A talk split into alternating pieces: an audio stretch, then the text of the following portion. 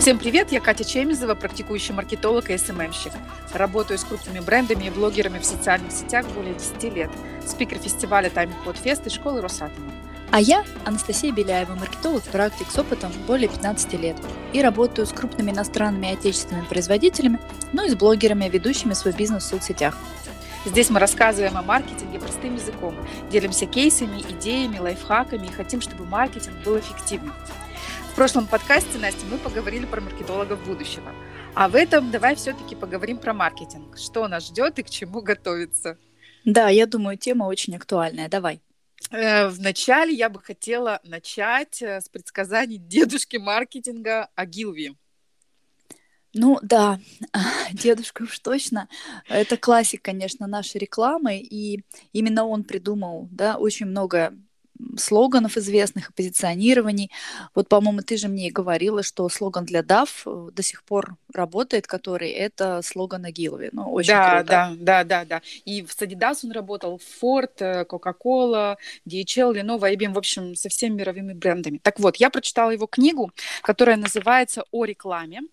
И вот а, в самом конце этой книги, а книга издана в 83 году, ну то есть уже почти 40 лет назад, он предсказал, что будущее маркетинга будет следующим. А, качество исследований улучшится, реклама станет более содержательной и менее пустой, рекламные щиты запретят, реклама поможет сдержать демографический взрыв, политики перестанут использовать нечистоплотную рекламу, найдут э, способы производить эффективную а, телевизионную рекламу по более разумной цене. Вот, Настя, что тебе кажется нереальным, реальным, а что наивным и смешным? Ну, вообще, конечно, он большой молодец, что в принципе взялся делать предсказания, потому что дело это неблагодарное – вот, но точно ошибся в чистоплотности рекламы. Мне кажется, что чем дальше, э, тем хуже. Сейчас в рекламе, как на войне, все средства хороши, и вопрос только в смелости людей, принимающих решение, выпустить рекламу эту или не выпустить в свет. Ну вот тут можно, да, вспомнить недавнюю историю со вкус виллы их рекламой с нетрадиционными семьями. Слушай, извини, тебя перебью. Вот просто у меня в Инстаграме, в моем аккаунте есть даже такая рубрика «Реклама дна». И вот ты сама знаешь, насколько она просто дикая, жуткая, а, в том смысле, что ну, оперирует какими-то совершенно низменными э, вещами. И это действительно о чистоплотности, ну, как бы глупо говорить в этом смысле. Ну да, давит на самые базовые потребности. Да на секс чаще всего. Ну, да, есть такое. Что еще он точно, с одной стороны, угадал, с другой стороны, не угадал.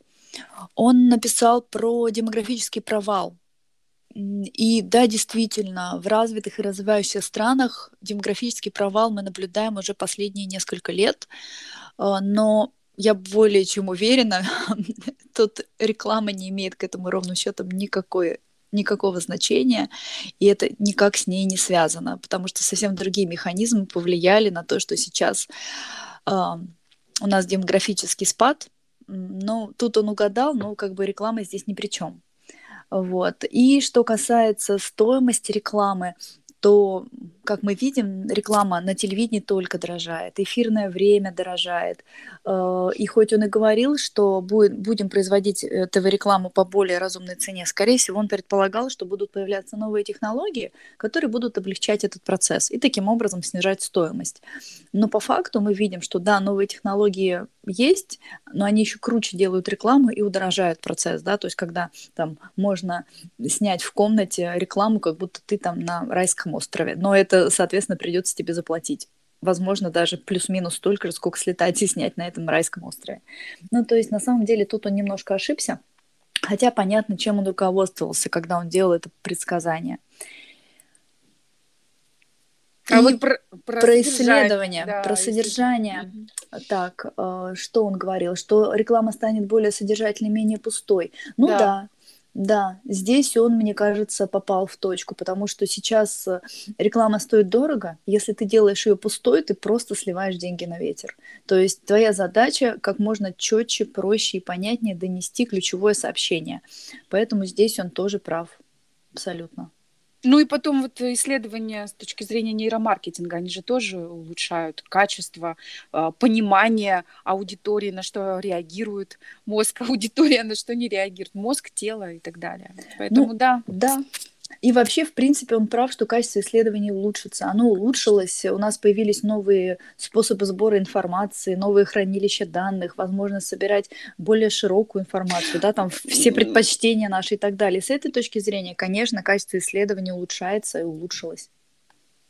Ладно, давай тогда перейдем к современности. И я же сегодня главная по книгам, и хочу еще вспомнить мнение Филиппа Котлера, отца маркетинга, будем его так называть, а, который в своей книжке «Новый маркетинг 4.0» а, написал о современном маркетинге, что это переход от теории продаж 4P, ну, все об этом знают, да, это продукт, э, placement, price, promotion, к теории 4C где первая C – это сотворчество, то есть разработка продукта на основе предложений клиентов.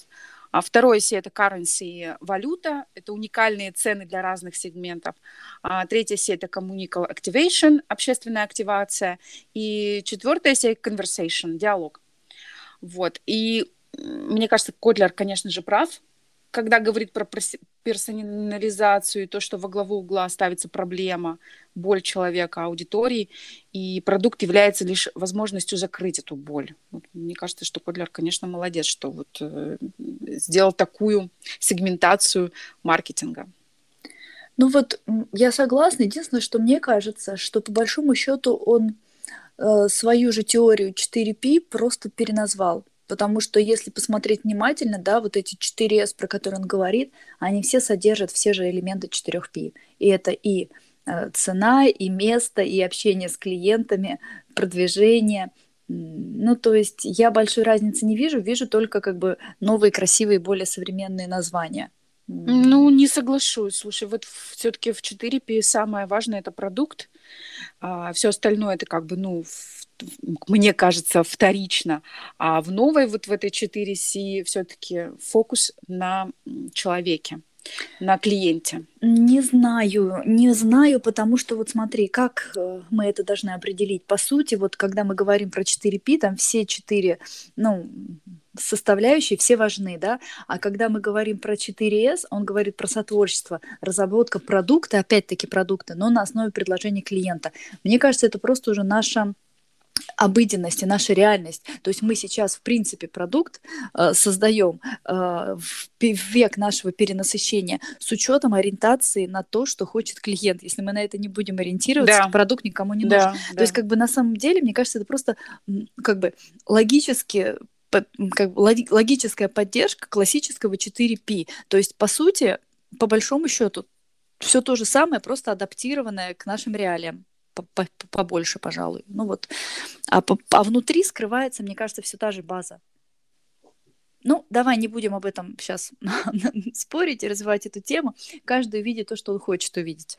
Ну, я вижу про клиента, потому что если когда ты создаешь какой-то инфопродукт или просто продукт, э, отталкиваясь от своих умений, желаний, навыков, ну, я сейчас говорю про экспертов, например, в соцсетях, то велика вероятность того, что твой продукт никому нафиг не будет не нужен. То есть твоей аудитории, которая сидит в блоге, он просто будет не нужен. Но если ты проанализируешь свою аудиторию, свою целевую аудиторию, поймешь, что им нужно от тебя, какую потребность ты закрываешь, да, какую ты боль можешь решить у своей аудитории, и выведешь это как бы в вербальное поле, то тогда у тебя будет результат, ты будешь продавать.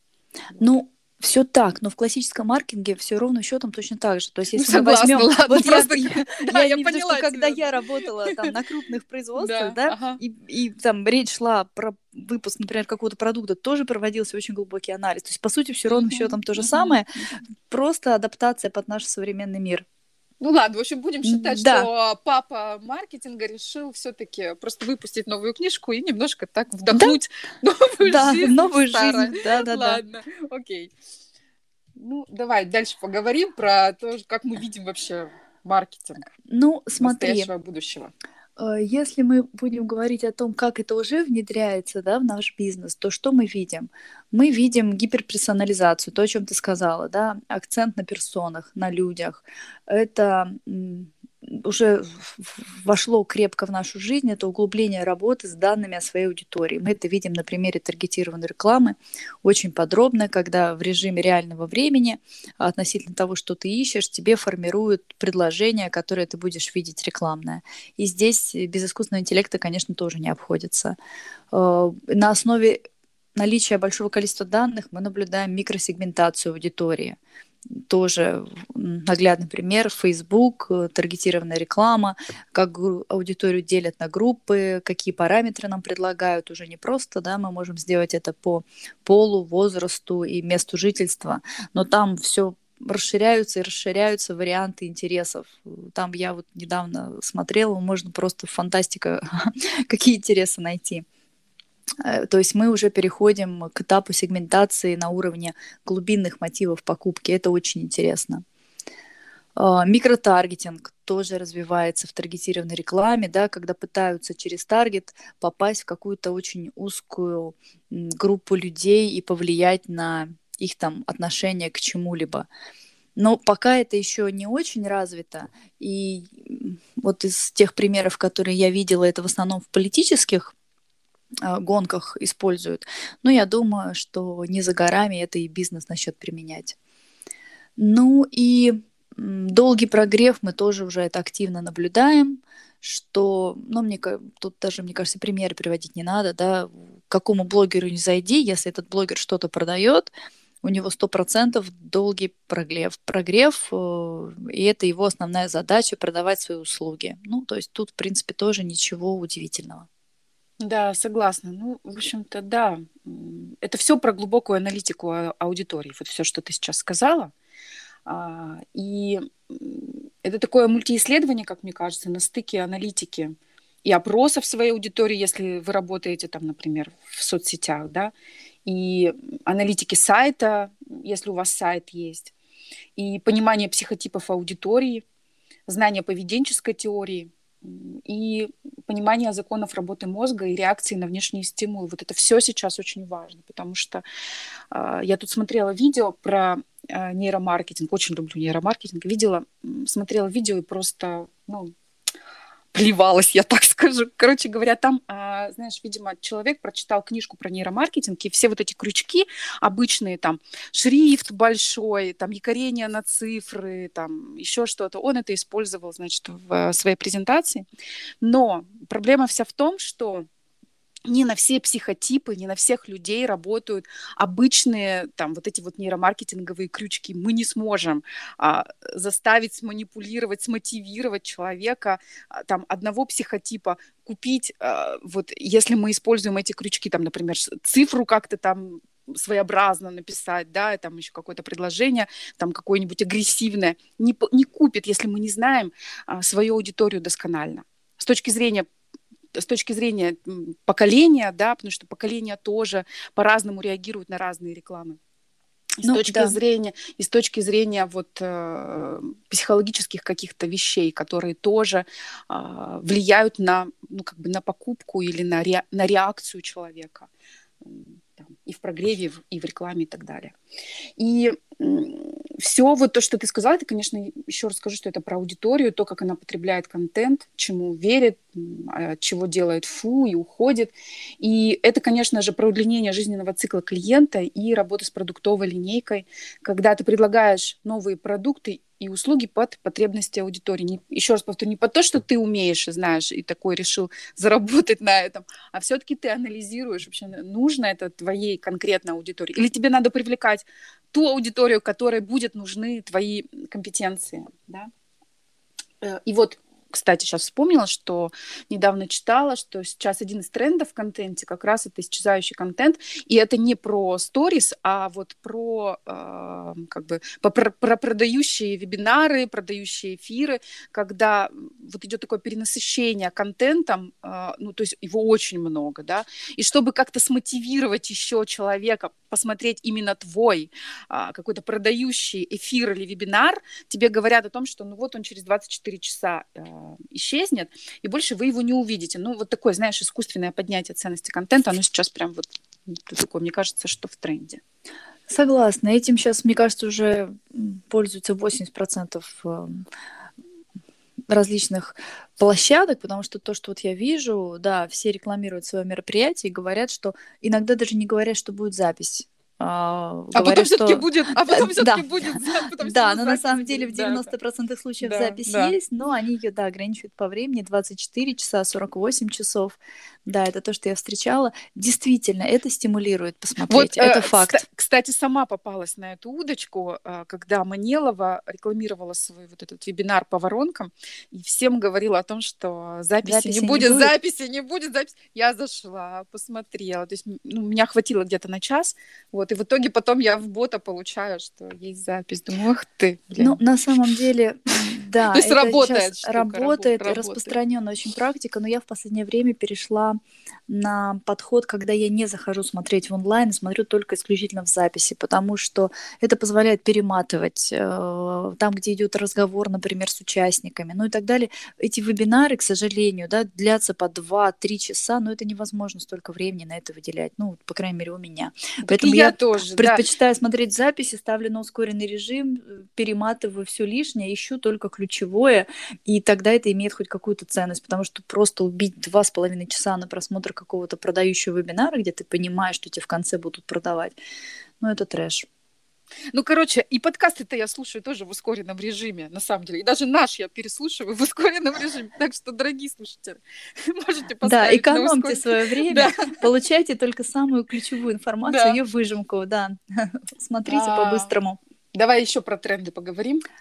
Ну, смотри, э, мне кажется, что нельзя нам не сказать про виртуальную реальность и про геймификацию. Оба этих направления набирают активность в наше время, особенно учитывая, что уже, мне кажется, даже среди наших слушателей попадутся зумеры, которые родились прям в районе 2000-х, в начале 2000-х, и для них период цифровизации, наличия интернета но это их жизнь, они при этом уже родились, да, они не помнят, что такое модем и занятая телефонная линия, да, да, да. когда выходишь в интернет. Вот, и поэтому для них эм, киберпространство это такая же естественная среда, как для нас когда-то был домашний телефонный аппарат. Как это, да, дома нет телефона. А для них сейчас как это нет доступа в интернет. Поэтому для них нормально делать как бы постоянные вот эти онлайн-покупки. Сейчас э, идет активное развитие виртуальных нарядов, э, виртуальных примерочных, очков до полной реальности.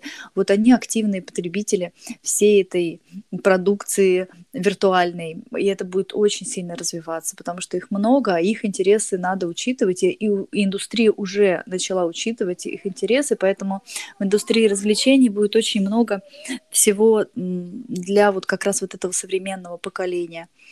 Ну, и геймификация тоже сейчас очень активно развивается. Мне кажется, что просто замкнулись многие компании на том, что квизы популярны и считают, что вот они внедрили квиз и, по сути, вот они реализовали геймификацию. Это не совсем так. Я думаю, что, может быть, мы когда-нибудь отдельно еще об этом поговорим. Угу, угу. Да, тем более, ну, есть такая идея поговорить как раз про геймификацию, данность. Еще добавлю, что многоканальность и медиапланирование будут еще сильнее развиваться, это же очевидно, потому что, ну вот вспомним еще 10 лет назад, это что у нас было в медиаплане? Это был телек, газеты, радио, наружка и только 10% интернета. Сейчас это SEO, SERM, SMM, поисковый, аудиторный таргет, геосервисы, блогерская реклама, СМИ, аудиореклама подкастинг и все вот это все это в огромном количестве представлено в экосистемах Яндекса, Мейла, Фейсбука. То есть это еще сильнее будет развиваться, и мы не сможем там мне кажется, вот уже вот прям даже сейчас мы не можем, а, даже если вы эксперт-одиночка и работаете только в Инстаграм или в Фейсбуке, вас вынудят выходить за рамки одной соцсети, потому что ну, вам нужно будет искать аудиторию, которая будет будет работать с вами, да, и вам придется выходить на новые площадки. А это все про многоканальность и про медиапланирование. Ну да, согласна, что замыкаться на одной площадке в наши дни становится уже неэффективно. Хотя добавляет сложности для того, кто Очень пытается сложно. выйти в онлайн. Да. Да. Uh, вот. Ну, что еще можно добавить? Все идет к упрощению. Uh, мы привыкли, что нам все разжевывают, что нам не нужно додумывать, э, что все можно сделать быстро, купить в один-два клика. А если возникает какая-то сложная цепочка действий, это уже начинает раздражать. Хотя часто эти цепочки ну, обусловлены техническими какими-то особенностями. Но покупатель это уже бесит, он на этих этапах срывается, поэтому все будет тоже идти в в сторону упрощения.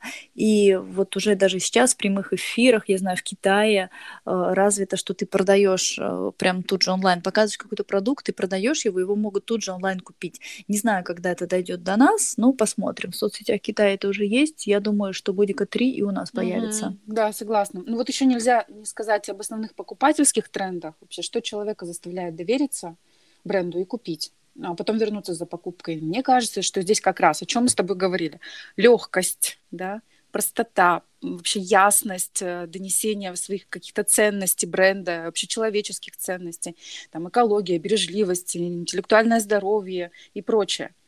И вот эта ценность бренда, а, которая резонирует с жизнью человека. Ну вот что часто я вижу в своей практике, что ценность бренда, она как бы она не вербализируется, она не доносится до аудитории. То есть сам бренд не, до конца не понимает, каким образом это донести через контент, через рекламу, а, вот, э, вот этот а, как бы резонанс со своей аудиторией. Да?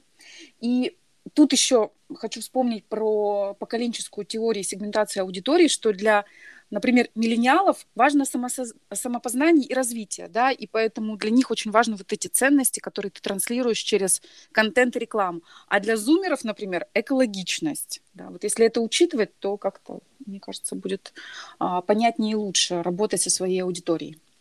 Ну да, действительно, аудитория по поколениям очень сильно отличается, и видно сейчас зумеров, они более уверены в себе. Да они более требовательны э, даже не столько к себе, а как раз-таки к окружающим.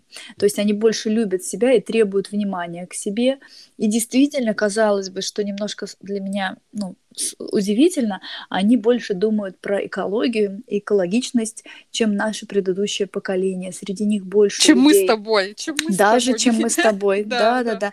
Они за раздельный сбор мусора, за какие-то товары, которые эко-френдли, удивительно, но это факт. Я недавно столкнулась с этим на одной фокус-группе, где разбирали новый продукт. Это сумка переноска типа авоськи для продуктов, э, сделанная из пластика, выловленного в океане и переработанного. А, и, в общем, в итоге аудитория только молодая, как раз которая относилась к зумерам, сказали, что они такое купят за предложенную цену. Все остальные сказали, что нет. То есть вот такое поколение, как мы с тобой, они все на эту идею очень странно посмотрели. То есть это все подтверждается действительно даже исследованиями. Ну, будем смотреть, как будут меняться информация, как будут меняться форматы представления информации. А, что будет с онлайн-обучением? А, есть там, да, слухи, что он будет больше переходить в формат подкастов, хотя я в это не очень верю, потому что визуалов больше, чем аудиалов. Да, согласна. И просто слушать информацию без визуального подкрепления. Одно дело, когда это подкаст ну, более такой развлекательный или вовлекающий, а другое дело, когда это образовательный подкаст, и тебе рассказывают какие-то схемы, я не знаю, еще что-то, и тебе нужны опорные конспекты. Поэтому не совсем знаю, не, не, не совсем пока представляю, как эта тема будет развиваться, но поживем, увидим. Ну, давай резюмируем, на что обратить внимание, чтобы точно не провалиться в маркетинге сейчас и в будущем. Первое – анализ аудитории, сбор данных визуальный поиск и качество визуального представления бренда это сейчас растет, и это сейчас тренд. Обратите на это внимание.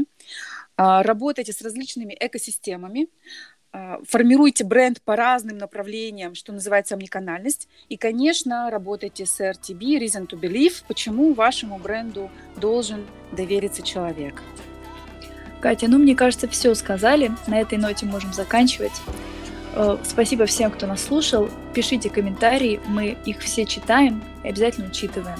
И подписывайтесь на наши блоги в Инстаграм. Мы будем вам рады в наших подписчиках видеть вас и благодарны. Всем пока. Пока-пока.